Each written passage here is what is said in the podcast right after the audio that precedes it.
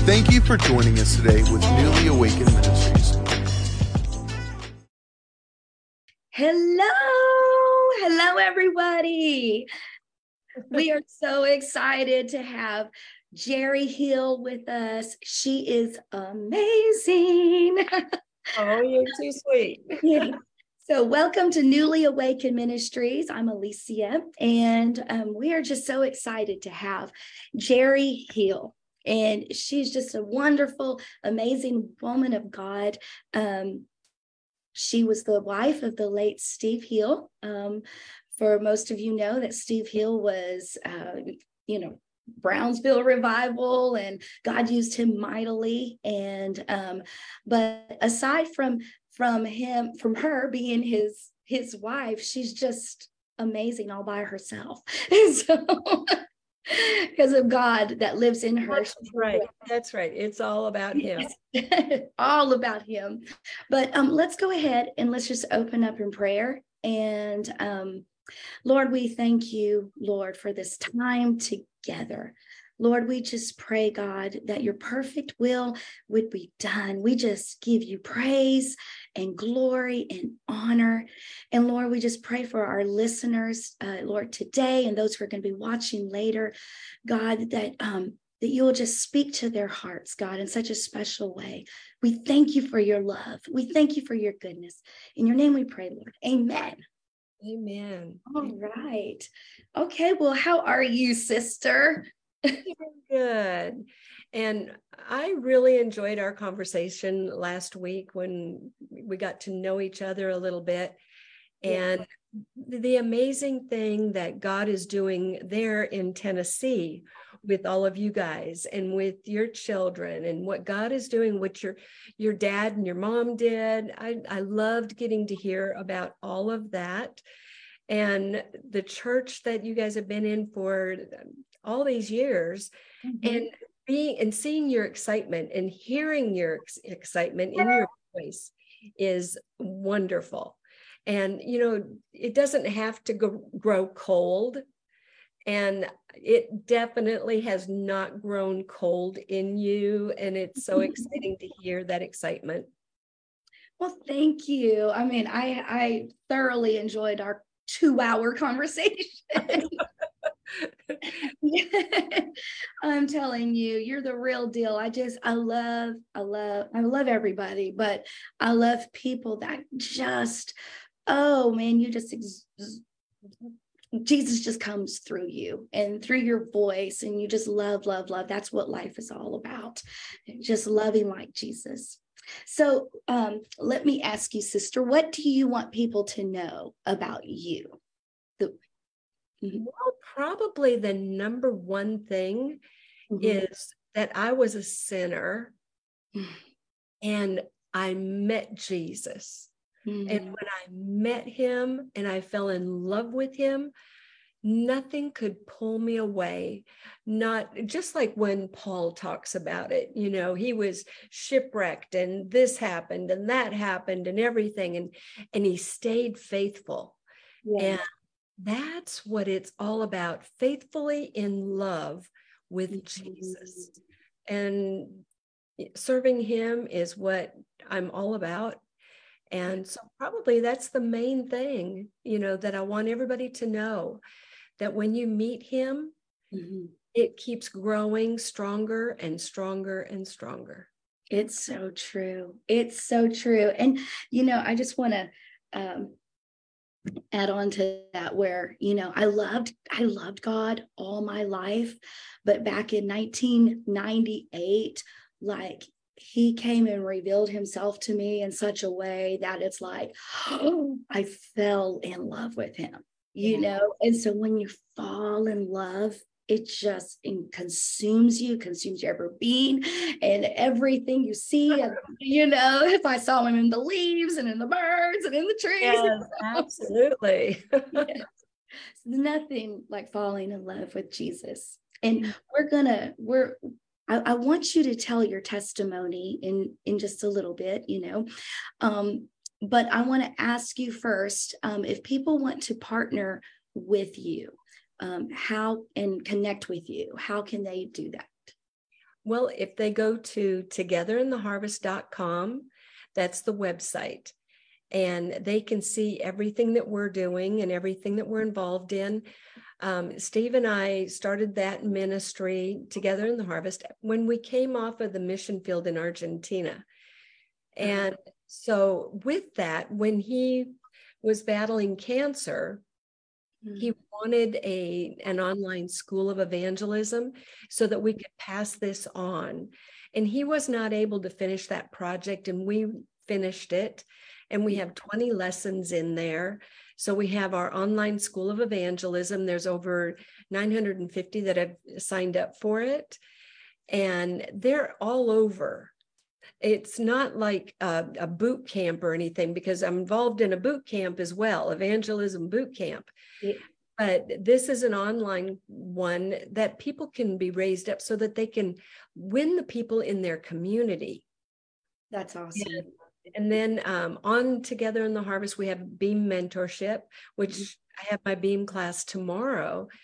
And so I'm going to be talking about ministry gifts, operational gifts, motivational gifts. Mm-hmm. Um, tomorrow with about 250 ladies. They can't all get on at one time. And it's like you're saving this tonight.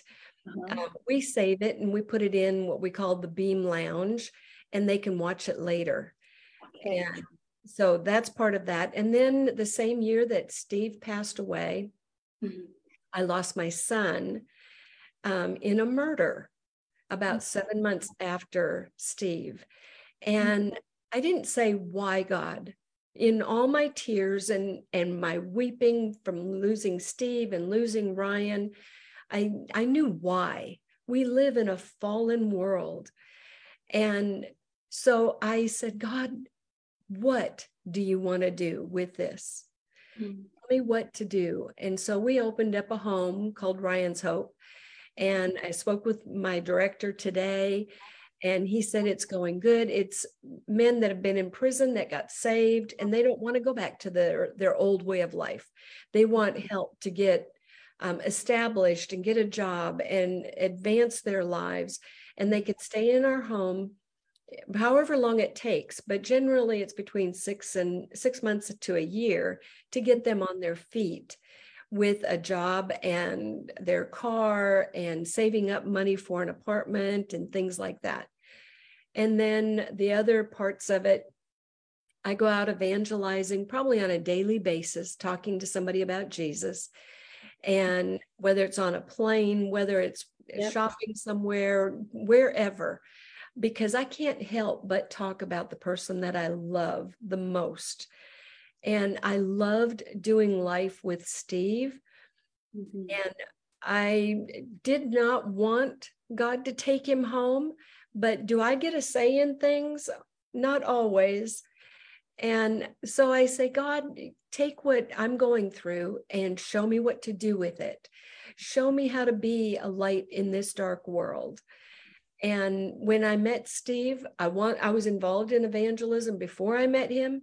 Mm-hmm. So in our our lifetime together of close to 35 years, um, that's what we did. We talked to people about Jesus. And so after his homegoing and he was promoted and he entered into the fullness of God's presence, mm-hmm. um, I I'm left here walking in God's presence.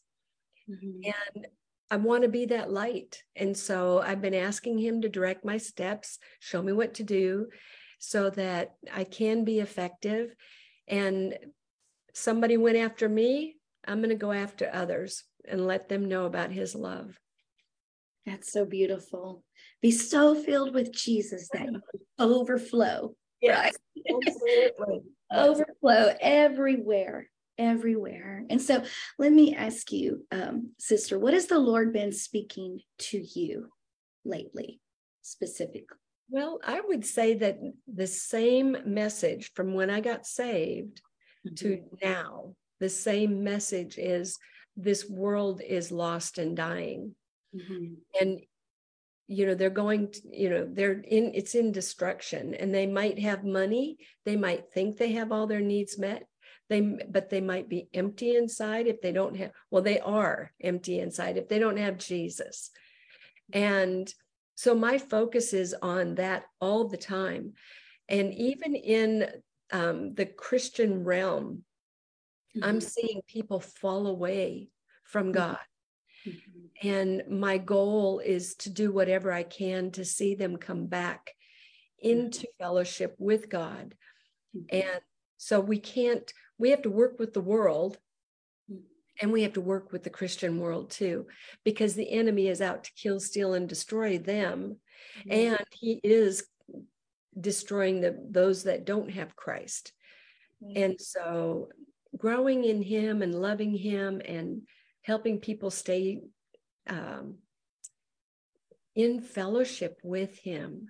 Mm-hmm. And, you know, really encouraging people to not uh, let um, temptation and let sin enter into their lives to trip them up and mess them up. And that that is a burden of mine. Mm-hmm. Mm-hmm. Right and I, I love that. You know, and what you were saying about the fellowship is so important. You know, I hear so many people, you know, say, well, I don't have to go to church to be a Christian. Well, I mean, no, but what does the Bible say in Psalms? Those who are planted in the house of the Lord will flourish in the courts of our God.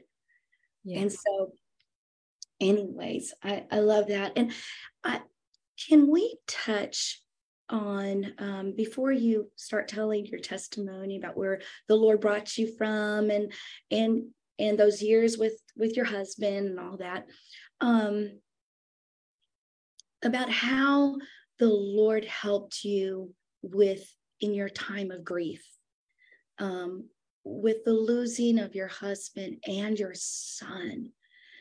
I know that must have been such a difficult season, and there's so many people that are walking through that yes. um, that grief, and they and it's so hard to get over that hump and maybe they find themselves in that despair you know maybe for for years. And and tell us what the key is. Well you know there's some things that happened to me when you know steve's battle six years with melanoma metastatic melanoma. And so i walked through that with him. Mm-hmm. and so that was you know, all the way through, you're anticipating and you're wanting God to bring total healing. And then with my son, it was a sudden thing. Mm. Wasn't that wasn't um, I wasn't ready for it. But I've not only lost that part, I've uh, lost three babies um, that with um, tubal pregnancies and things like that. So, in each one of those things, mm-hmm. there's a whole different aspect to it, and you see everything differently. And everybody handles it and has emotions that are involved in it. Mm-hmm. Um, two months after Steve passed away, I was going through, we have a lot of old antique things, um, mm-hmm. old Christian antique books and so I was going through a spindle library and I I happened to notice a book and mm-hmm. it said widow directed 2 mm-hmm. months after Steve passed away. And God had him and me or whoever because we did these things together but we also did them with other people i believe that that book was selected because god knew that i was going to be going through this Mm-hmm. So, widow directed. One of the stories in there was about Ruth and Naomi. And I look, I'm going to, you know, shorten it up just to the part that really impacted me is that Naomi directed Ruth to glean in a certain field. Mm-hmm. And then she directed Ruth to lay at the feet of Boaz. And then they get married skipping all the parts. I'm just telling just a really simple aspect to, to the story. Mm-hmm. And then they have a child. Well, Naomi was bitter, you know, because of everything she'd been through. She'd lost her husband and two sons. Mm-hmm. Ruth had lost her husband. And so they married and they had a child, and that child brought, brought great joy to Naomi. Well, they see what is right in front of them. This is what they're going through, this is what's happening. But I look back on it, and you can look back on this story and see the lineage that Jesus comes from, this lineage. Mm-hmm. And that's the big story. And so when I read that book, I said, Widow directed, God, I want to be directed by you. And when he had me show, when I read that story and the whole book, every story in there was about widows being directed, part of them from the Bible and some of them from um, men and women, the stories that, you know, they went through loss and how God directed their steps. Mm-hmm. And in looking at every single one of them, it was God's big picture in this. And so I said, okay, God, I want to be and continue to be part of your big picture. I might not understand it all. I might not like it. I don't like that my my husband has gone home to be with Jesus.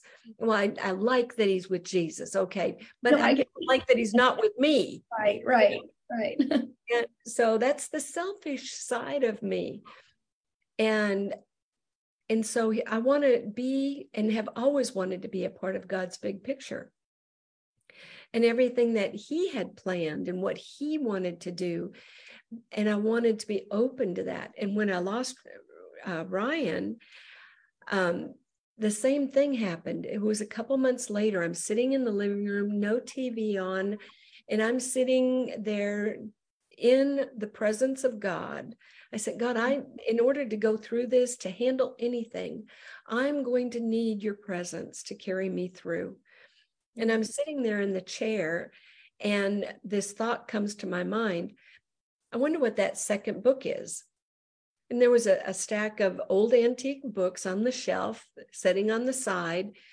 And and for some reason, it was pointing my attention to the second book in there. Mm. And I go, I don't really care what the second book is. And then the thought comes again. I wonder what that second book is. And so I, okay, I'm going to go see what that second book is. And I pull out the second book and it says, When you've lost a child. Mm. And once again, it's all about God's big picture. Yeah. And He's in control. And so it's up to us whether or not we're going to be like Naomi when she was bitter, mm-hmm. or if we're going to let joy come in. And for her, it was this grandchild that brought her great joy. Mm-hmm. But um, my granddaughter, she brought me great joy. She is now seven years old and has brought tremendous joy into my life. But before she came, I had the joy of the Lord. I had the presence of God. He has, has been carrying me through. Yes. And then a couple months later, um, I have this dream. Mm-hmm. And the dream is um, I'm sitting in a small chapel. Mm-hmm. And Steve was coming in from a ministry trip, and we were going to renew our vows to each other. Well, he had already gone home to be with the Lord. And it had been nine months. And I'm in this chapel and I'm there decorating it, waiting for him to come in from this ministry trip. And out in the hallway, there were these about nine foot angel wings. Mm. And Steve comes in and he looks so tired and drained. And he said, Honey, come over here and sit down next to me. So I went over and sat down next to him. And he said, I don't have the energy for the future. Mm. And, but I see energy in you. And he said, I'm so tired and I'm so drained. And I looked down at the floor. I didn't like what I was hearing. And when I looked up, Steve was gone from beside me, but those angel wings had been put at the end of each pew, and they made an arch all the way down the center of this small chapel. And I see the angel wings set up there, and God speaks to me in the dream, and He said, Your vow is to me, and I've got you covered. Wow. And so I know that um, God wants, you know, I spoke a message last September at Light the Fire Again in Pensacola. Mm. And it was, Are you dead yet? Mm-hmm. Because we are crucified with Christ, nevertheless we live. Yet not I, but Christ lives in me. And the life which I now live in the flesh, I live by the faith of the Son of God, who loved me and gave himself for me. Mm-hmm. And so when we are, if we're really, really crucified and we're dead, are we going to let bitterness creep in? Mm-hmm. When you're a dead person, right. can you be bitter about anything? Can mm-hmm. you hate anybody? Can you hate God? And so, but it's actually talking about us dying to ourselves, being crucified with Christ, yeah. and letting those things, you know, that creep in that can destroy our relationship with God and with people. Mm-hmm. And everybody says, Well, I got hurt in the church. Well, they're obviously not dead yet. Yeah. because if they were dead, they wouldn't have their feelings hurt. Yep. You would love them if they're they're hurting your feelings. You're the Bible says to love your enemies. Yeah. You know, and if we're dead, we can, you know, have victory over all these things. We don't have to let our feelings get hurt. Yes. It's so true. And so I really feel like if we are letting everything really be on the cross, then he's going to carry us through because we are leaning on him to help mm-hmm. us bring us bring it through that doesn't mean that every day has been perfect right every single day i have to remind myself that mm-hmm. i have to die mm-hmm. yeah so good it's so good and i love how the lord he says jesus says abide in my love Yes. So that my my joy can remain in you. Yes. So when we abide in his secret place, when we abide, we stay, we continue to live in his love, then he gives us his joy. Not just a joy, but his joy. Yeah. and it doesn't always look like, you know, but it's that peace that passes all understanding and and I remember when I was going real quick, I, I remember going through a really, really hard, you know, time in my life. And um, I remember what the Lord said. He said, You will become whatever you are consumed with. Hmm. You become consumed with me, yep. then you will be like me. Amen. Yes. And another saying I saw somewhere it says, Are you going to continue to live are you going to continue your life to be consumed with your own scars right. or his? Yes, that's right. It's so good. Yeah. One other thing that he um, shared with me was um, because when you're crying, yeah, um, and people are going to be crying, there's something that he spoke yeah. to me about. And he let me cry for a while. And then he said, I want you to turn your tears of loss mm. into tears for the lost. That's so good. And so when I started thinking about that loss, immediately I start thinking about the people that don't know Jesus. And I use those tears to pray for somebody is away from Christ. And my mom, she shared something that was really good. Mm. Um, you know, you've cut an onion where you cried before, right? Yeah. Yeah. yeah. Well, she said one time, I'm never going to waste my tears on an onion. And so when the tears start flowing, she started starts praying over the people on her list. Mm, I love that. It's so good. I thought, Mom, you go, girl. yeah. yeah, that is so good. That is so good. And, you know, you were talking about offense too. And um, I know, like with me, like in the past and the Lord, whenever there's like a negative thought, like would come up to my head, you know, so and so was talking about you or this or that, that is my cue like that I need to start interceding for that person. And the what the the Lord is laying that person on my heart and the enemy's trying to like put negative thoughts or whatever in my mind so that I don't. And yes, yes. and so we turn that turn that offense into intercession and um, don't be offended. You know, the word says, don't be offended. Absolutely. If more people would do that, I think the enemy would leave them alone. Yeah. Is he uses those things to pull us away from God. Mm-hmm. If we turn it around on him, I can I envision the yeah. enemy Satan going, oh man, that didn't work the way I wanted it to. I want him to be so um, frustrated that yeah. all of his tactics don't work. right. Oh, I love it. It's so good. yes.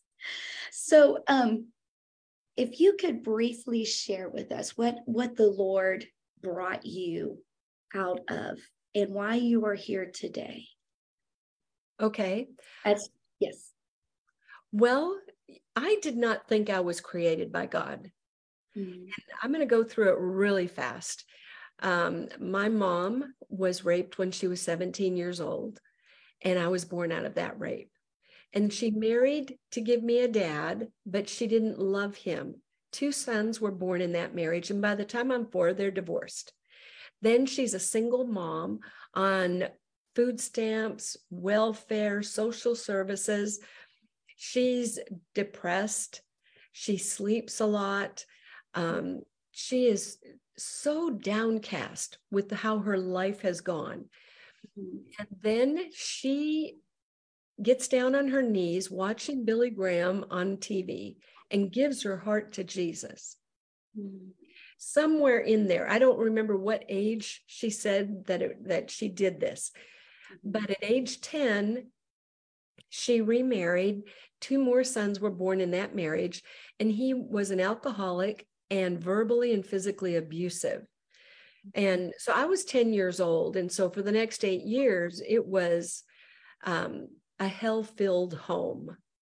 Mm-hmm. My mom trying to be a peacemaker, but it was definitely unequally yoked. And it was not um, the best of circumstances. There were a lot of fighting, yelling, screaming, language, um, drinking, and everything. I started drinking when I was 12 started smoking pot when I was 15. We moved from North Dakota to Michigan. And at 16, when we first moved there, this pastor came knocking on the door to invite us to church. He'd get he would get a list of people that moved to the city, and he would um, invite them to the church. He would get that list and go visit them and invite them. Well, I never received him. My stepdad told him that he was on private property and said he was going to call the police on him and stuff.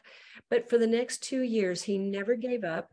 And every Saturday came to the house, knocking on the door, leaving Teen Challenge tracks, uh, Christian tracks, how to get saved. Um, if I was there, he'd talk to me. Otherwise, he'd write down on a piece of paper, Jeri, Jesus loves you and has a plan for your life. Mm-hmm. I never responded to him for two years. Mm-hmm. And then um, I end up in jail. I'm 18. We went to church, maybe Easter and Christmas, but my mom would read the Bible to my four younger brothers regularly, about 30 minutes every single day, five days a week. I don't think she did it Saturday and Sunday, but on Monday through Friday before they went to school she read the Bible to them. And I was rebellious mm-hmm. and wasn't going to sit, wasn't going to listen to it. And um, so I'm in jail and I have an experience with God where I hear the voice of God and it impacted me, but it didn't change me. And it was my mom, she was fasting for me and she, I heard her cry mm-hmm. in the jail cell. When I got out of jail, it was exactly the same words that she said while she was fasting. I heard it in jail. Uh, so much, it was so real that I thought she was there to visit me. Mm-hmm. And I get out, and when I'm sitting in the living room talking to my mom about it, my stepdad comes in in a rampage and you know he's cussing at me and he's telling me what a, a slime bag i am you know just getting out of jail and all of this and and you know and so then a friend drives up and they say you want to go to flint? So i go to flint. I just take off and don't take any clothes with me don't know how long i'm going to be gone. This is back in the 70s the hippie time hippie stuff. And as soon as we drive into the town, there's a billboard with John 3:16 on it. And I, you know, for God so loved the world, but what I hear is for I so loved you. Mm. I hear that. Every single time I pass by that billboard, I hear him say that. And I'm like, God, leave me alone. I'm not worth it. I can't change. Leave me alone. And, but he didn't. And then after a week of being there, I go stay somewhere else with some friends and I have a dream.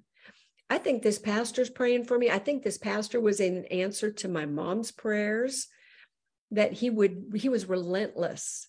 That's so awesome. Not give up. And I'm in this, um, in an attic area, sleeping on a mattress up in an attic. Mm-hmm. And I have a dream, and Jesus is standing at the foot of the bed and his hands are outstretched, blood dripping from his hands. And he said, For you, I died. Mm-hmm. Because, see, I didn't believe that he did die for me. I didn't believe that I was made by him. I felt like I was made by the lust of man. So I wasn't made by God to me. And I feel like God had to prove he, that he felt like he had to do all this to let me know that he did love me.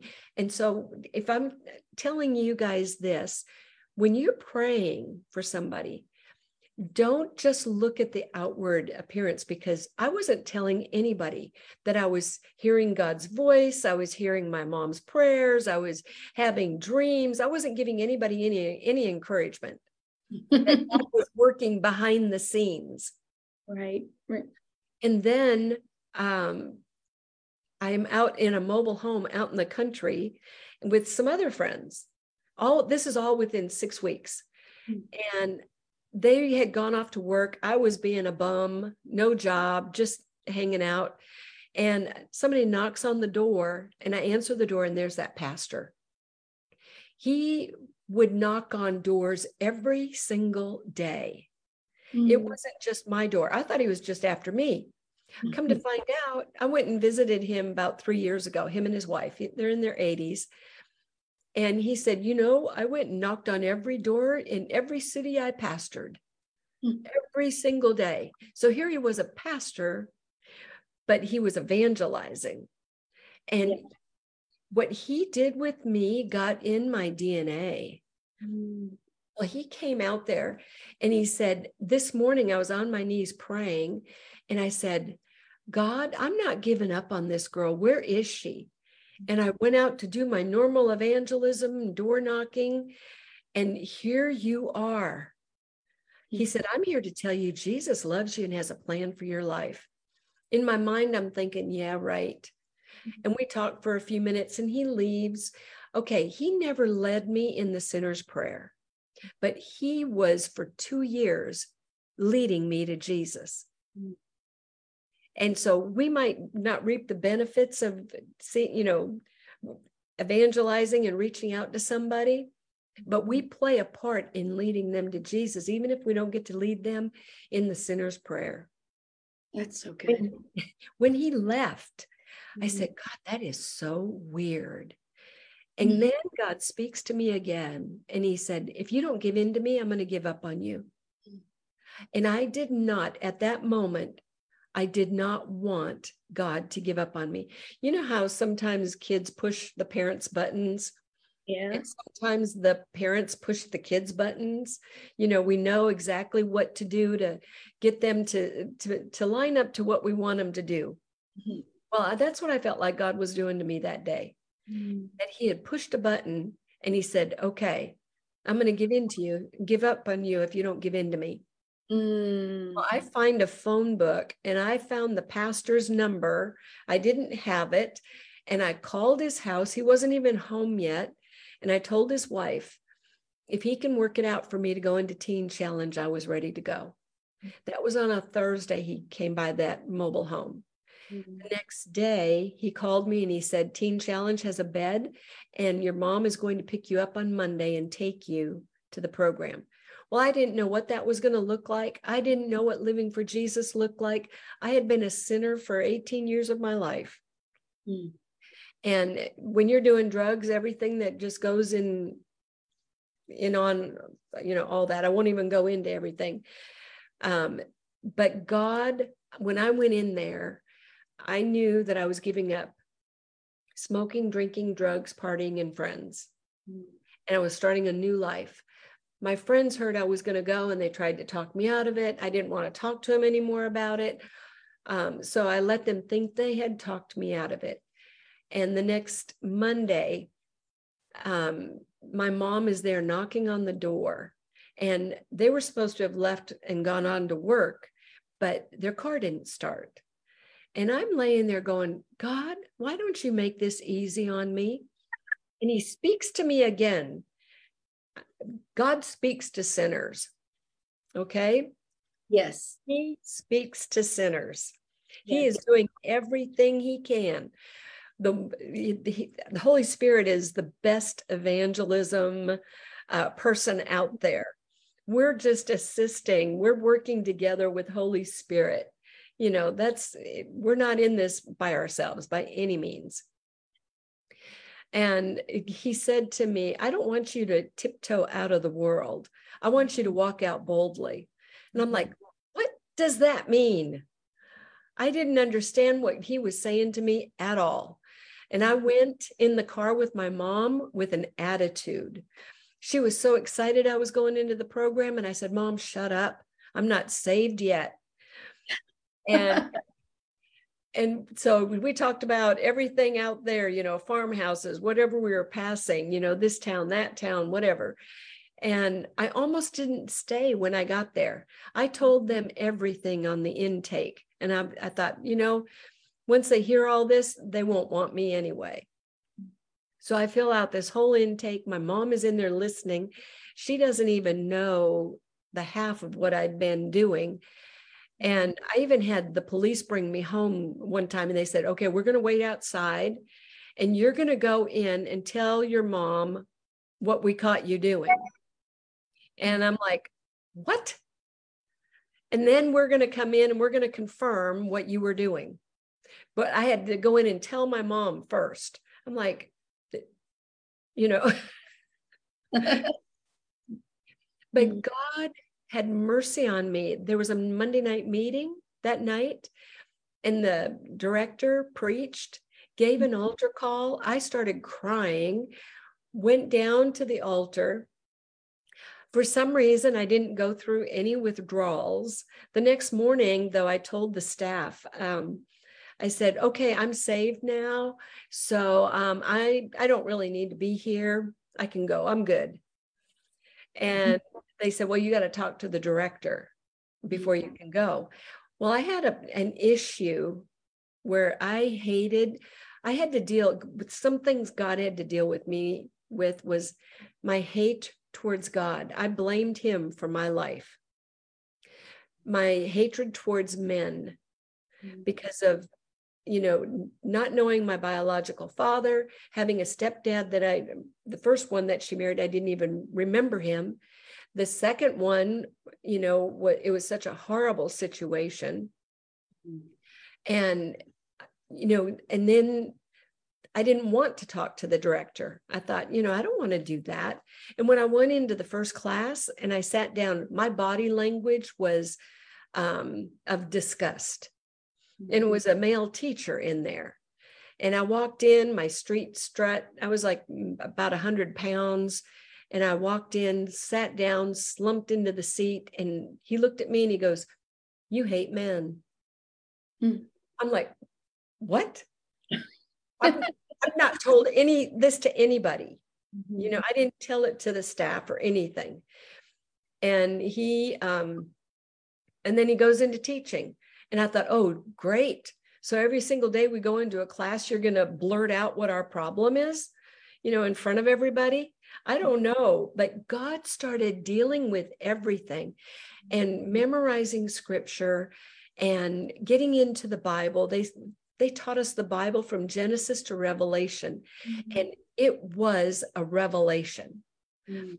I had never read the Bible in my life. I'd heard stories, snippets here and there, didn't think you could understand the Bible. And here they are, the teachers walk in. One lady would walk in, and she had been on her knees praying. And then she comes in and she opens up the Word of God. And you knew she had been in the presence of God. It was like she floated down the hallway Mm-hmm. And I thought, oh my gosh, I want what Sister Helen has. Mm-hmm. I want this relationship with Jesus. And when she'd open up and expound and explain the word of God, every single one of the teachers were explaining the word of God. And at the end, we'd be down on our knees with our face in the chair, bawling our eyes out mm-hmm. at what had just been revealed to us through the word of God and it was unfolding. Mm. And somebody, I went home on one of my breaks and I think I ran into a friend and they said, You've been brainwashed. And I said, I needed my brainwashed. Yeah. because it was so worldly and so evil and so full of hate and bitterness. I needed all of that washed away. I said, I'm so glad I've been brainwashed. And every single day we had to memorize a scripture. And so 300 every year it was 365 scriptures. And they begin to give me a whole new perspective, a whole new way of thinking, everything, and letting him being be in control. And on top of that, you got Holy Spirit too and you can, you can be carriers of the presence of God and it transformed me. Mm-hmm. And so when um, you know, going through Teen Challenge and then working on staff, and then the door opened up for me to go to David Wilkerson's Bible School, and that's where I met Steve. Mm-hmm. And he, we both got saved in October 1975. Me in Michigan, him in Alabama. I go into Teen Challenge, he goes to jail. He's facing 25 years in the penitentiary. And I'm like, I don't know, six, maybe only four months saved. And I'd been down to the altar praying, and God told me to get, I went back to my seat and he said, Get back down there and pray. I go, But God, I already prayed. And he goes, Get down there and pray now. And so I go, okay, okay, I'm going to go pray. I'm going to go pray. I go down to the altar. And as soon as my knees hit the, the altar, it gushed out of me and I started weeping for my future husband. I never wanted to get married. I'm mm-hmm. going, why am I praying for my future husband when I don't want to get married? and that day, I found out when Steve and I were at Bible school that that day, February 8th of 1976, that his lawyer was meeting with the judge and Jim Summers had talked to the lawyer about Steve being probated into his program and then going on to Teen Challenge. And that the judge wanted to throw the book at Steve. This was the 13th arrest. Mm-hmm and facing 25 years in the penitentiary. And the next day, I prayed for 45 minutes, bawling and squalling. God, whatever it is, whatever you're doing, prepare the way. You know, you're, you're opening up something right now. I don't know what it is. God, do it, do it, do it, you know. And um, come to find out, the lawyer, you know, is talking to him. The next day, Steve standing before the judge and the judge says, It's against my better judgment, but I'm going to mm-hmm. probate you into teen challenge. Mm-hmm. And if you mess up, you're going to do your time. You understand me, boy? and so I feel like I played a huge part. Jim Summers did it. The mm-hmm. lawyer went to bat for him. The judge made the decision, but I was miles away interceding. Mm, I love the power of prayer. Yes. The power yes. of prayer. I'm going to camp on there real quick because when you were talking about when you were in jail and you heard your mom's prayers. Yes. You heard her praying and you were like by yourself, you know. I feel like that's such an encouragement to to maybe some of our viewers right now or those are going to be watching later that you may have a son or a daughter who is so far from God and we're just saying there is hope. You keep praying, you keep interceding for them. We keep interceding, and God is so faithful. He's so faithful. So I just I feel like we need to take a moment and just pray. Pray right now. And those who are watching, if you have a wayward son or daughter, you just call out and you just call out in the spirit realm and call them to come home. And um, would you would you lead us in that? Yes amen. yeah. Father right now every mother and father who is praying for somebody for one of their daughters or sons but we also want to pray for aunts and uncles and everybody who's praying for somebody to come back to you jesus Father, I pray that you would have your way and that you would move by your spirit and touch their lives and that they know beyond a shadow of a doubt that you are moving in them and you want them. And I pray that you draw them in. But not only that, but God, I pray that the person that is being prayed for would surrender. They'd say, Yes, God, have your way in my life. Have your way, change me, transform me, and do your work in me. Touch their lives. God, whatever it takes, send Holy Spirit, work supernaturally, speaking to them in dreams, billboards, and other people, send other people their way that with mm. that they are being worn down right now through prayer that you are wearing them down mm-hmm. and they are going to give in to you, just like you wore me down, wear them down. And we commit it into your hands in your name, Jesus. Amen. Thank you, Jesus. Wow, Lord, you're so faithful. Wow, He is faithful to perform all that He says. Yes, He has promised. We thank you, Lord. And wow, and I love what you said. How you we know that your prayers, you know, played a big part in um, that judge's decision, you know, yeah. and um, how how our ultimate judge moved the heart of that that yeah. judge, you know. But it was up to Steve when he went into the program. He could have uh, played games, mm-hmm. but he let God transform him. And I could have played games, but I let God transform me. And that's so much of a key. Sometimes we think um, that God wants to uh, make us be a certain way. But in all actuality, we have to let God have his way in us. Mm-hmm. You know, and sometimes they, well, I'll hear people say, well, I gave God a try. Mm. Like, what? Yeah. God a try? I know. No, you're not giving God a try. Mm-hmm. You're, you have to say, I'm dead to me, I'm alive to you. You have your way. Yep. You know, change me, touch me, set me free. You know, I am set free. I am letting this happen. yeah, I, I, it's so true. I, when you were saying how you were so angry with God before you you know, before you came to know him. And I've I've witnessed to so many people and they're like, God, why why would a loving God want this and this?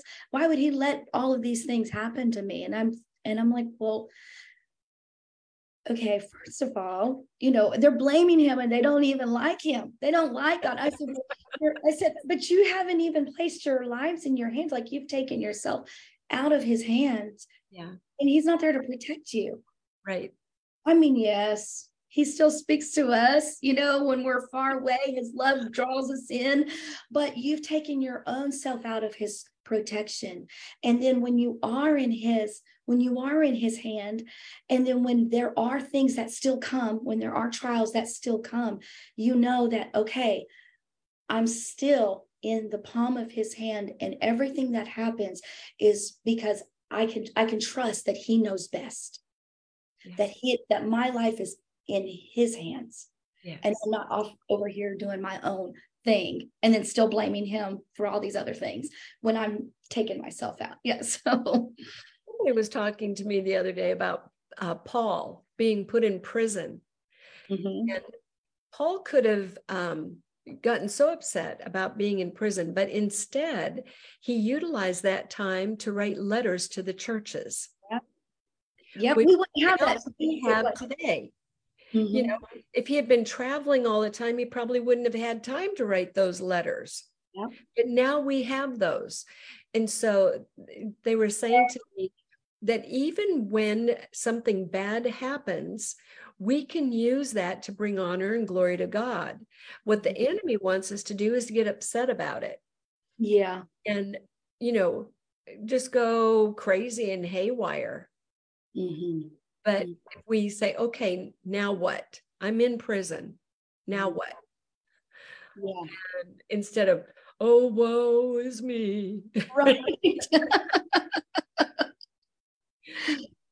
yeah. And so, you know, like the shipwreck, you know, things happen. Yeah. Yeah. They just happen. Yeah. And it's all in how we're going to handle it. Yeah. I want to um I want to handle it. Mm-hmm. You know, as a crucified person. Mm-hmm. Mm-hmm. As best to, to the best of my ability anyway. Yeah. So good. So good.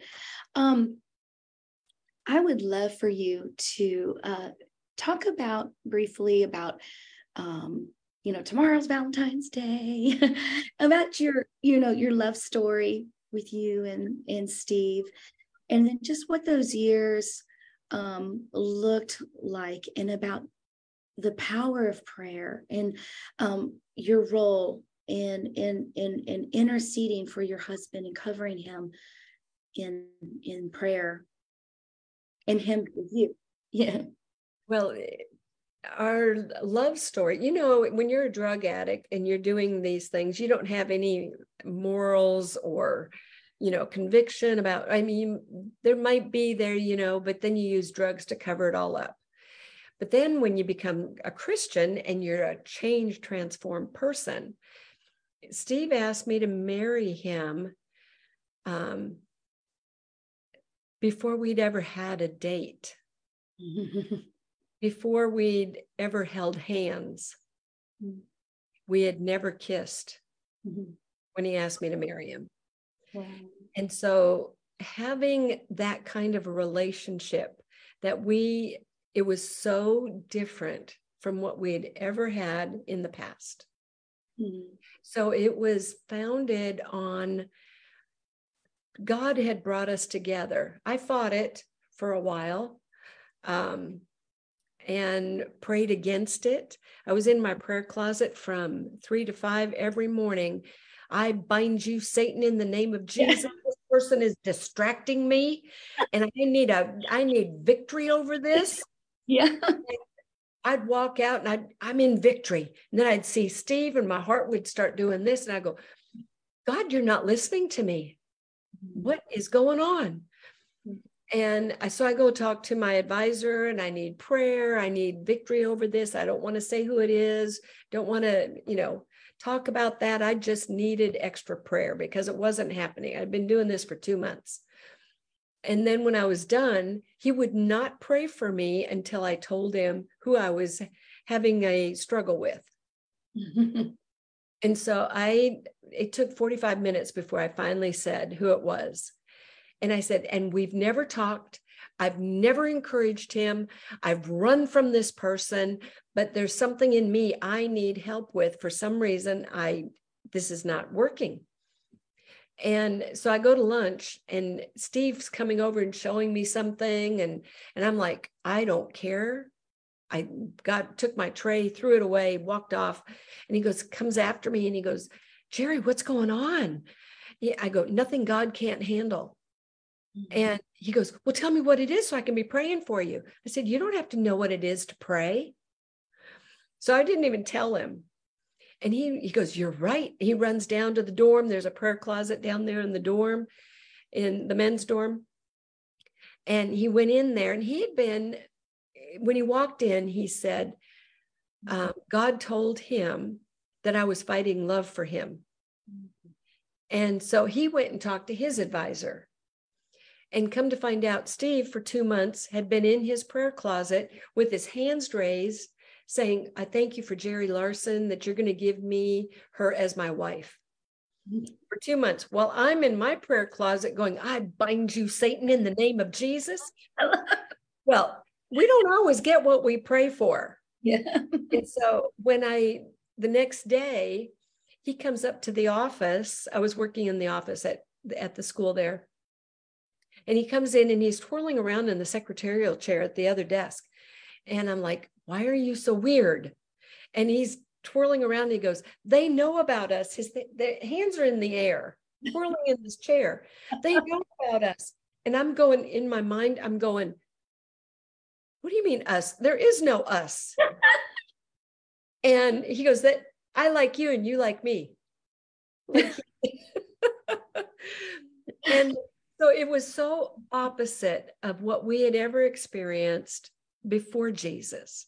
Mm-hmm. And it was so pure and um, we went through premarital counseling and everything. And we, I never, you know, how some women they would, you know, I'm not going to remind him of my birthday. I'm not going to remind him of Valentine's Day. I'm not going to remind him of these things. We didn't play that game. We anticipated it together. Yeah. We talked about it together. Why set yourself up for um, of you know some kind of fight? Right. You didn't remember it's valentine's day. What do you mean you didn't get me some flowers? What do you mean you didn't get me a card? What what? You know yeah. don't set yourselves up for failure. We would talk about it. And then we did a move one time and we were in this new church we'd been married about five years and i'm down in the kitchen working with the ladies about uh, doing something, and they're asking me all these questions. We had just moved there. And they said, um, So tell us about yourself. When's your anniversary and all this stuff? And so I'm telling them some things, you know, birthday, anniversary, and all this. And, and one lady goes, Well, today is April 7th. Today is your anniversary. I go, Today is my anniversary? what? because of the move and everything, I forgot about our anniversary. He forgot about our anniversary. I go, wait a minute, I'll be right back. I went up to upstairs to where Steve's new office was. Mm-hmm. And I said, Hey, what today is? Our anniversary. I just want you a hug. I love it and so sometimes, I mean, when we didn't have any money, mm-hmm. we would go down to a grocery store and we would read all the cards together. afford a card. so we would just here read this one. This one's funny. Oh, this is so sweet. this has been fun, hasn't it? I said, it has been fun. then we'd walk off and we never got a card. That's so funny. I love that. This one applies. Nope, not this one. This one.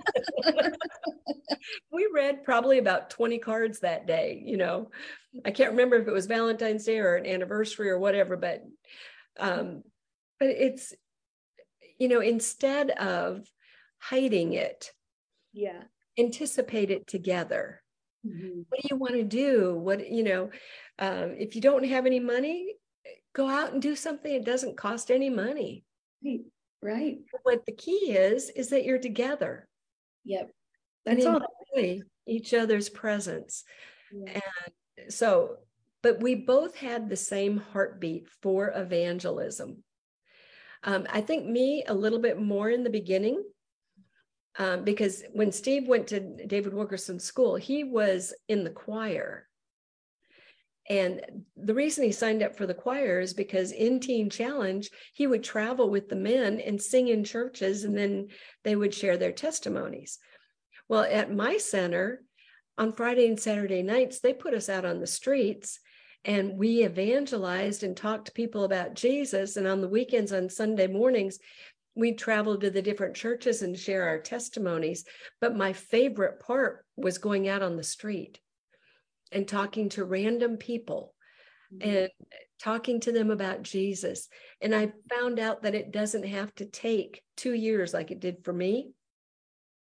Mm-hmm. Um, I I was outside a mall one time and there was this dentist. He walked mm-hmm. up and I'm handing him a track. He goes, Don't just hand it to me, tell me what it means to you. I'm like, oh you're this is great. Mm-hmm. So for the next 45 minutes i share my testimony with him and then he goes okay great thank you and he walks off.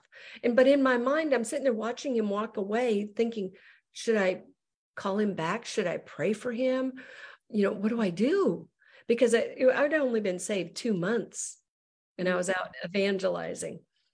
Mm-hmm. And that following monday he comes to the center and he they did testimonies and he stood up and testified. And he said i was outside this mall. Somebody hands me the track. She shares with me what jesus means to her. And when i'm walking away i'm going god i want what she has. Mm-hmm. and i'm here in this meeting to let you know. I went he had me stand up and he said i want you to know i got what you have oh I love it. And he gave his heart to Jesus. I didn't have to pray for him. He did it. Yeah. And so when Steve and I met, mm-hmm. and we're walking along doing ministry side by side, and I'm working at the the women's center, he's working at the men's center, and we're walking like this. And then when we get married and we become, we're still working there, and um, I get a secular job and and because they said, well, and just a lot of things involved in why. And I started evangelizing at my job and mm. sharing Jesus with those people. Steve was doing his thing over here, but we were walking side by side. And then we moved to a church and we we are evangelizing and we're youth pastors we're leading we start out with six kids and 10 months later there's over 100 because we're out evangelizing. Then we move to another church and we mm-hmm. start out with about 30 kids and we're evangelizing together. And that's where we forgot our anniversary. Yeah. is that second church. And then we um, go to mexico and we feel like God's calling us to missions, and we had never thought about becoming missionaries. Mm-hmm. And we start the process and we go through language school, we raise our funds, we go to Argentina, we plant eight churches, all through evangelism. Mm-hmm. Out on the streets, praying with people, talking to them. I was, I loved it. And then mm-hmm. Steve is he'd go into um, a train, you know, where you ride the trains down there. So it's enclosed. These people are a captive audience. And he gets up and talks and shares his testimony, and I'm handing out tracks, and I'm like, this is awesome. Yeah.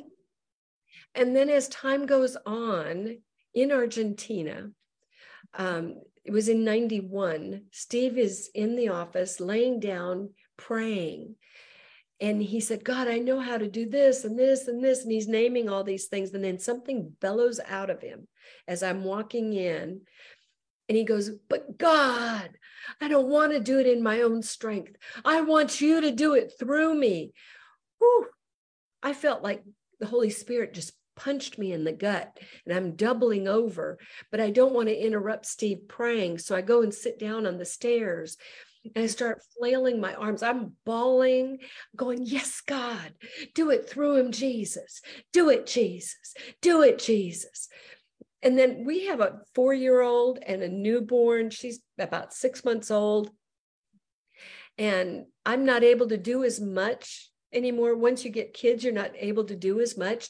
And so I started praying, but I still wanted the same thing to happen. I wanted people to come to Jesus, whether it was me doing it or not. I felt, and God was showing me that um, even if I wasn't there, that if I was interceding, I was there. Yeah. And he used um, the following year in 92. Did I share this story with you about the mice? Yes. In fact, I was just about to ask you if you could share it. I was just about to say. okay. and so here I had to stay back in the States with Shelby because I didn't, she didn't have her passport yet. She was a year old now. And Steve went on with Ryan. I that this is the the thing some things that god had to change in me you can't manipulate god i thought everything would go so much quicker if ryan was with daddy and that god would know that he had to work out everything really fast to get me there you know and in it took six weeks. And so it took about uh, 10 days to get her passport and then she gets the chicken pox and i have to stay in the states. I can't get a ticket until her chicken pox are done. And and so um, she's in her crib crying screaming. And i was in the living room reading my bible and eating some licorice on the floor and i go in and i pick her up. She's clawing at me to get out. And I, I pick her up. I go and turn off all the lights. I lay her down with me to calm, calm her down. And she goes to sleep. Well the next morning the licorice bag had been attacked by mice. And so I called um, the maintenance people. They came and set up four traps. The next morning, there's four mice. They come over and clean them out, set them again, four more mice, come out and clean them up, set up another four mice. Mm-hmm. And so I'm now it's getting close to when we can get the ticket to go. Yeah.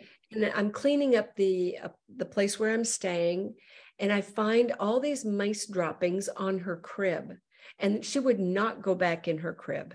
Mm-hmm. And then I see him on the bed where Ryan used to sleep and all of a sudden I'm thinking these mice were crawling on her chewing on her chickenpox sores.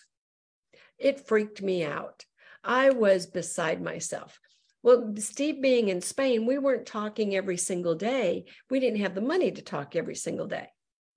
But he called that night and he, um, I just real quickly kind of shared about the mice. And then he's talking, he changes the subject and he's talking about Spain and nobody's getting saved. God's not moving. And not one person had come to Jesus yet mm-hmm. in six weeks, or about four weeks, I guess, before I got to go. And then um, all of a sudden I'm upset.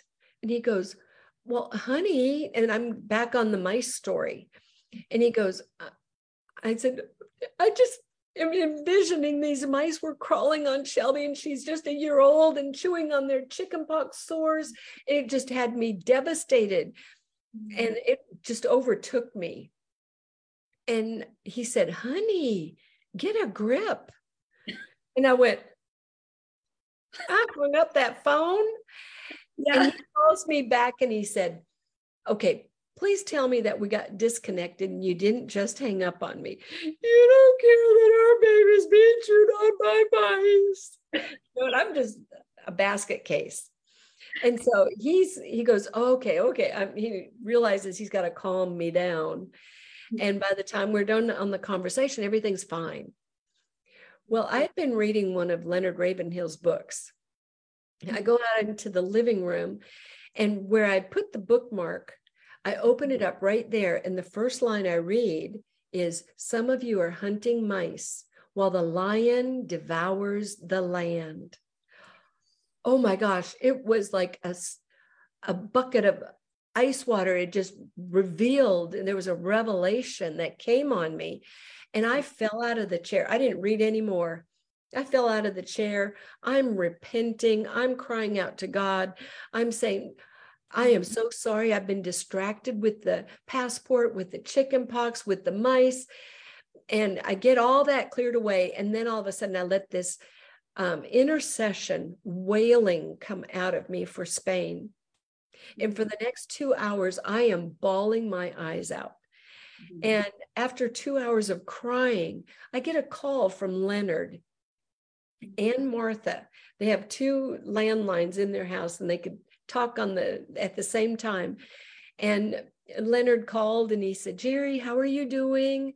I said, I'm, oh, let me tell you what just happened. And I'm talking about the mice, his story, and the line in the book and everything. And he goes, and this revelation and this intercession that took place and everything. And he goes, Oh, it wouldn't even have touched you if you hadn't been hunting mice. And Martha on the other line, she goes, Len, don't discredit what God is doing in her. And he goes, Yes, yes, yes. I'm so sorry. Yes, yes. and then about eight hours later, because this was late at night, the mm-hmm. next day for me, and it was later in the day for Steve because he was in Spain. He called me and he said, All heaven came down. And he said, I'd been preaching, nobody was getting saved. And I cried out and I said, God, where are you? And I dropped the mic, and Ryan is standing next to me, picks up the mic and tries to give it back to me. And I hear God say, I'm right over there. And I immediately see this man with his hands covering his face. And he said, What's going on with you? He goes, I don't know, but it's scary what you're talking about. And I, I can feel it. I don't know what to do with this. And I, it's like there's this presence all over me. And his hands are covering his face like this. He mm. goes, Who else feels like this? And all these other hands go up, over a hundred people, all their hands go up. They felt it. The presence of God came in and they didn't understand it, but they wanted it, but it was petrifying. Mm. And they all gave their hearts to Jesus. Steve said, Steve said it was so intense that even he thought, What in the world just happened? Mm-hmm. And he runs off to the other side of the park, sat down on a bench, and he goes, God, what was that? And all these people gave their heart to Jesus. He said it was like you were you had entered into a realm of God mm. that he had never experienced before. Mm. And God wants to bring us and be willing for us to be used mm. in that way. And it it just opened up more of God from from the time we got saved, it was a little more, a little more, a little more. And then all of a sudden, this was like explosive. Mm-hmm. And it kept getting more and more and more intense mm-hmm. to where um, everywhere, every church he went into, God was moving, God was touching. And he was literally answering Steve's prayer God, I don't want to do it in my own strength. I want you to do it through me. And I was not jealous. Yeah. I wanted God to have his way. Mm-hmm. Whatever that looked like, I was, I, I, did a message one time said, I'm a yes girl. Mm-hmm. You know, when it comes to God, yes, God. Whatever you want to do, God. Whatever country you want us to go to, whatever Steve has to do, whatever you want me to do, whatever, I am on board with you, God. Yeah. And then, you know, when it comes to metastatic melanoma, mm. um, I had to be on board with that too mm. and not resent it. Mm. And know that regardless, there's a, a scripture in Revelation. Um, let's see if I have, um, see if I can find it real quick. Mm. I it, this was in December. I read this this scripture and I think this is it. Yeah. I wrote it down because it really impacted me. And so we should not ever get to the place where we know it all. Mm. We put it all down. And this was in the New Living Translation when I heard it. And it Revelation 13, 9 through 10 anyone with ears to hear should listen and understand. Anyone who is desired, designed, or destined, it says, destined for prison, will be taken to prison. Mm-hmm. Who wants that? Yeah. Yeah. Anyone destined to die by the sword will die by the sword. I don't want that. What this scripture was like blowing my mind. And then it says, This means that God's holy people must endure persecution patiently and remain faithful.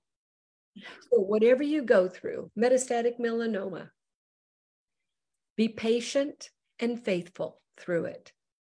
He, this was destined. Mm, think about it. Think about it. And we have to be patient and faithful. And Steve told me one time, um, we served each other. In Bible school, they told us it's not 50 50, it's 100 0. You give 100%, expecting nothing in return. Yeah. You don't, if you have expectations and you're disappointed, then that's where the problem comes in. But if you throw all the expectations away and you're grateful for what you get, mm. that's the 100 0. I give 100%, expecting nothing in return, so that I'm grateful for what I do get. Well, Steve blew my mind. He was over the top. But see, the benefit in this is I heard it in Bible school, so did he. So he would give 100% and expect nothing in return. So he wasn't disappointed in me. Hmm. I, think, I, think, that was our Valentine um, commitment to each other. Mm. And when he'd come home from, you know, work or whatever, or a trip, um, I didn't want the dog to be the first one to greet him. Yeah. I wanted to be there. I wanted to be, Daddy's home, you know, and just run to the door and get all excited, you know, so that he looked forward to coming home. If he heard me be a, a drip in the corner, oh mm-hmm. man, why do you have to travel so much? Why do you have to go do that? Why can't you just be with us? You know, if that's what we sound like, what man wants to come home to me? Right. right? Right. if all he's going to hear is my complaining, like that drip in the corner, no, I wanted, I, I put, I wanted to put into practice all of the word of God. Mm-hmm. And so if I had something that was bothering me, mm-hmm. I didn't take it to Steve. I took it to God. So good. Because Steve was not my answer. Right. God was my answer. And if you know, I needed to deal with things between me and God. Mm-hmm. And I, I wanted to be happy and mm-hmm. rejoicing with Steve. And so taking care of him and being by his side for those six years were just as important as the Brownsville revival, just as important as the mission field. Yeah. On how I handled it patiently and faithfully. And Steve said to me one time, he said, if the role had been reversed and you had cancer and and I was healthy, he goes, I don't know that I could take care of you the way you take care of me. And I said, Well, that's because, honey, you have a gift of delegation. you would find somebody to help me. we all have our different, you know, ways of, of doing it. And he would have found the best person to take care of me. He might not have been able to do what I did for him, but he would have made sure it got done. and so we have to be patient and we have to be faithful yeah. in whatever it is we go through and whatever God has in store for us and whatever you know in this this fallen world the things that we're going to experience. When i lost my son i had to be patient and faithful.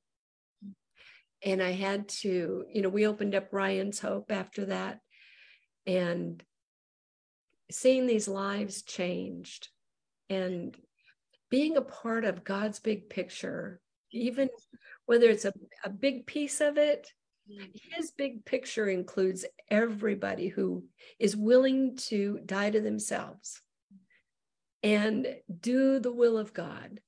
We're all a part of his big picture.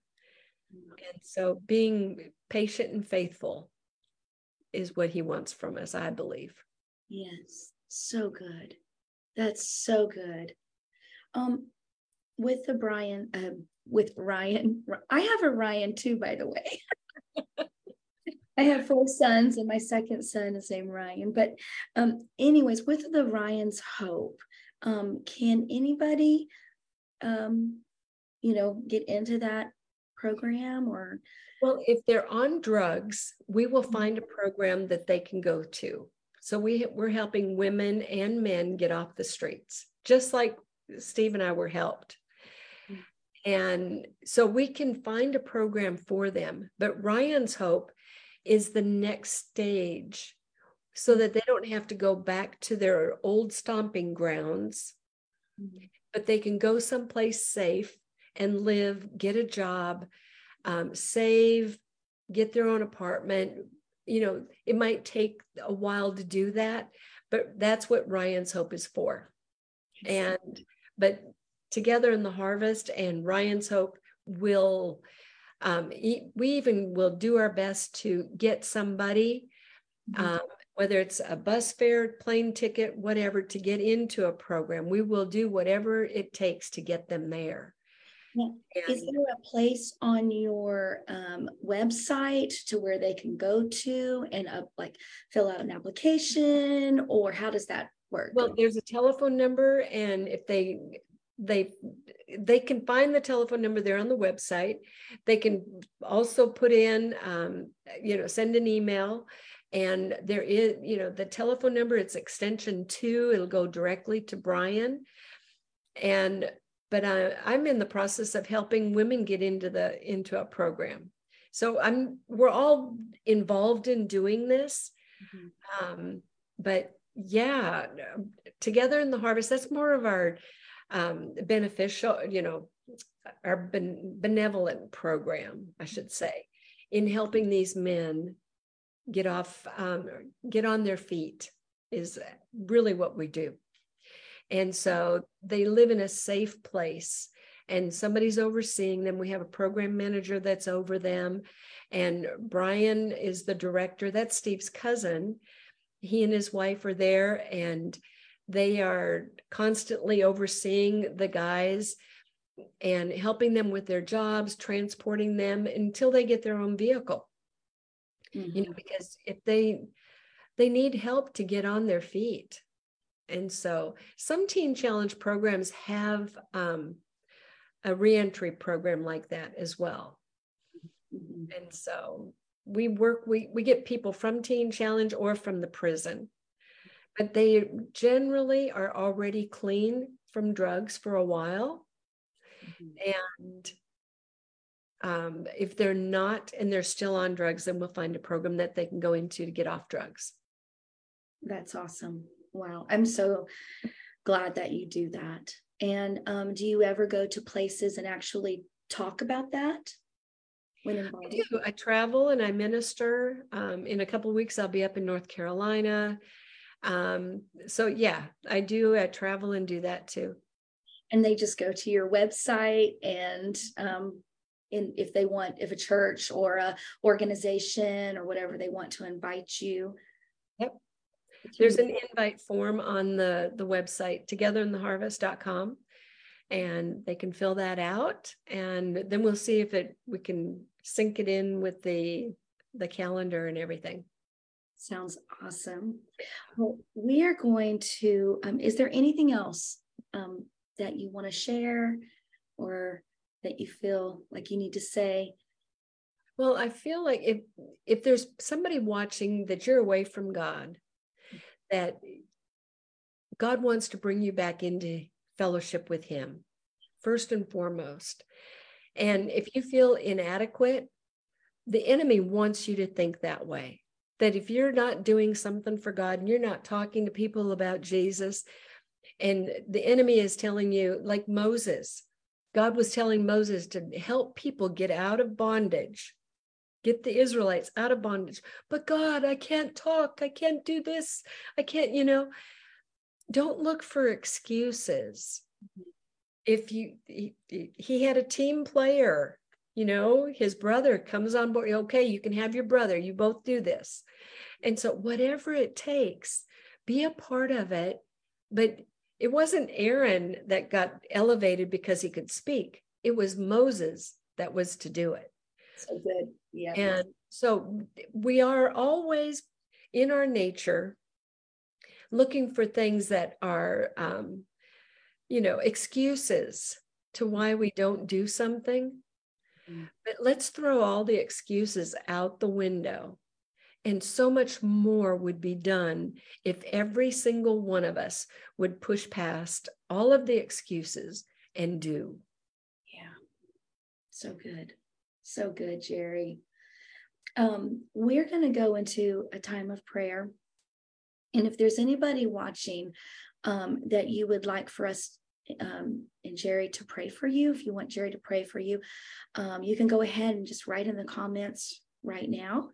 And, um, um, or we could just pray for whatever the Lord leads on your heart. Um, Man. Yeah yeah um i probably should have told my assistant to put this on my facebook page yeah I was, I was just thinking the same thing. Like we have it through the newly awakens. I, I thought, oh my, I should have shared it to my own personal page, or, or maybe. I mean, but we can, it, it can be done now.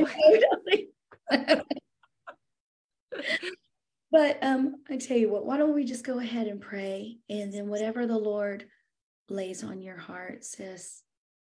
Amen.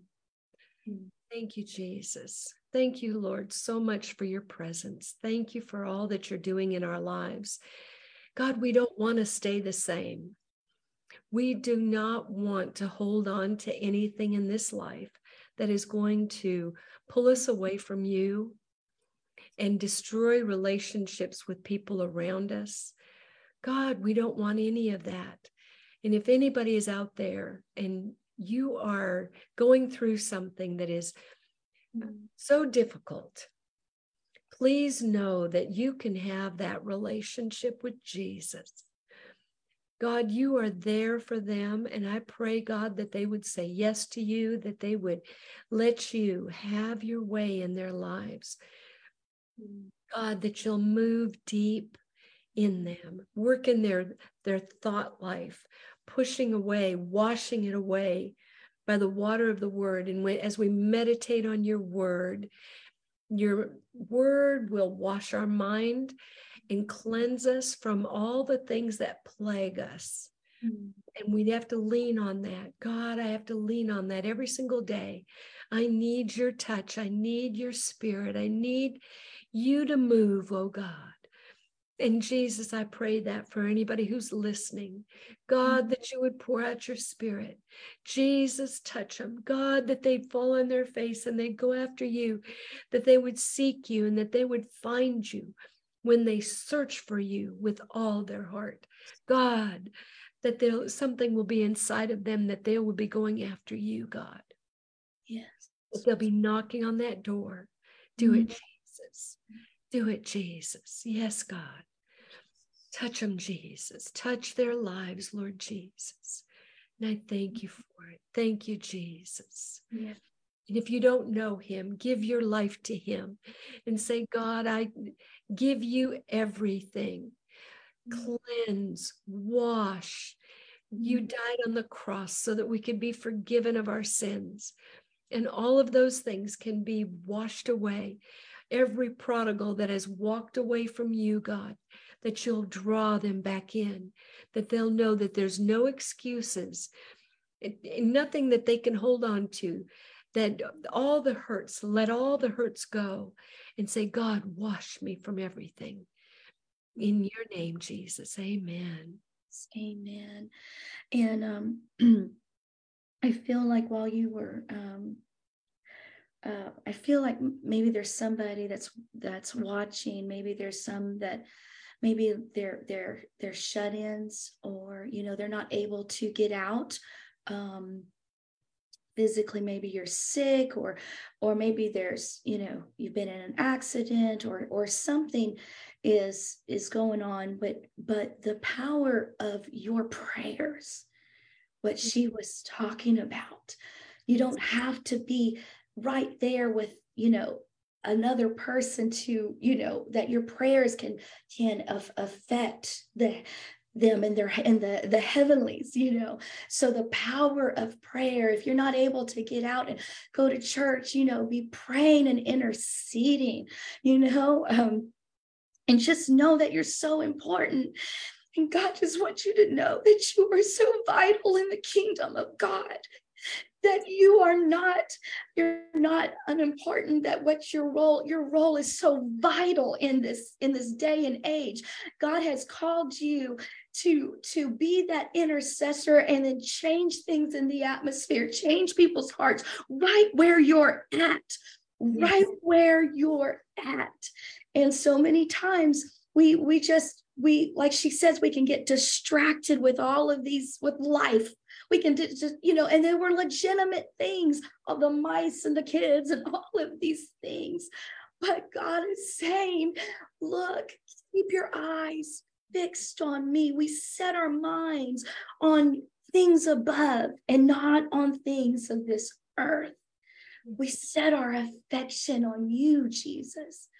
We set our eyes and our affection on you. And so all of these distractions we put aside and we fixate our eyes and our on on the one who is worthy of yes. our affection. Yes. Thank you, Jesus. Yes. Thank you, Lord. Wow, I feel his presence so sweet, don't you? it's so sweet. I thank you, sis. Thank you so much for for coming and and taking your time and sharing with us today, sharing from your heart.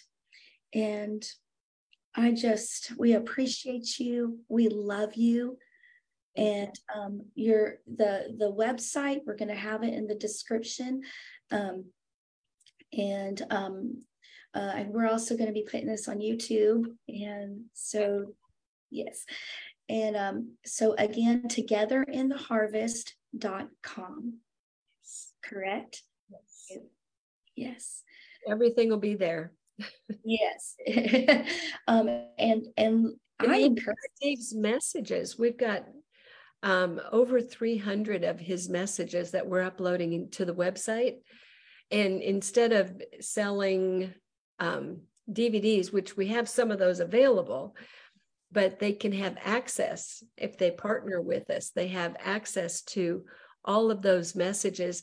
And so many people use those messages like in Bible schools, mm-hmm. um, overseas, and in house meetings and things like that. Mm-hmm. And I'm hearing of people just now hearing about Steve and giving their heart to Jesus. And that's that's a legacy that is carried on. And I love that.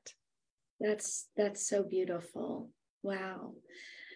Um, and so I encourage you, I encourage you ladies, get on this website and um, let her mentor you with Beam, correct? And that's that's who you are. You just beam. You just beam. What an what an appropriate. you beam with the love and the light of Jesus. Well, and the reason we came up with Beam, um, it's we have to have a beam relationship with God. Mm. And then life is a balancing beam. And then our body, our life is a temple.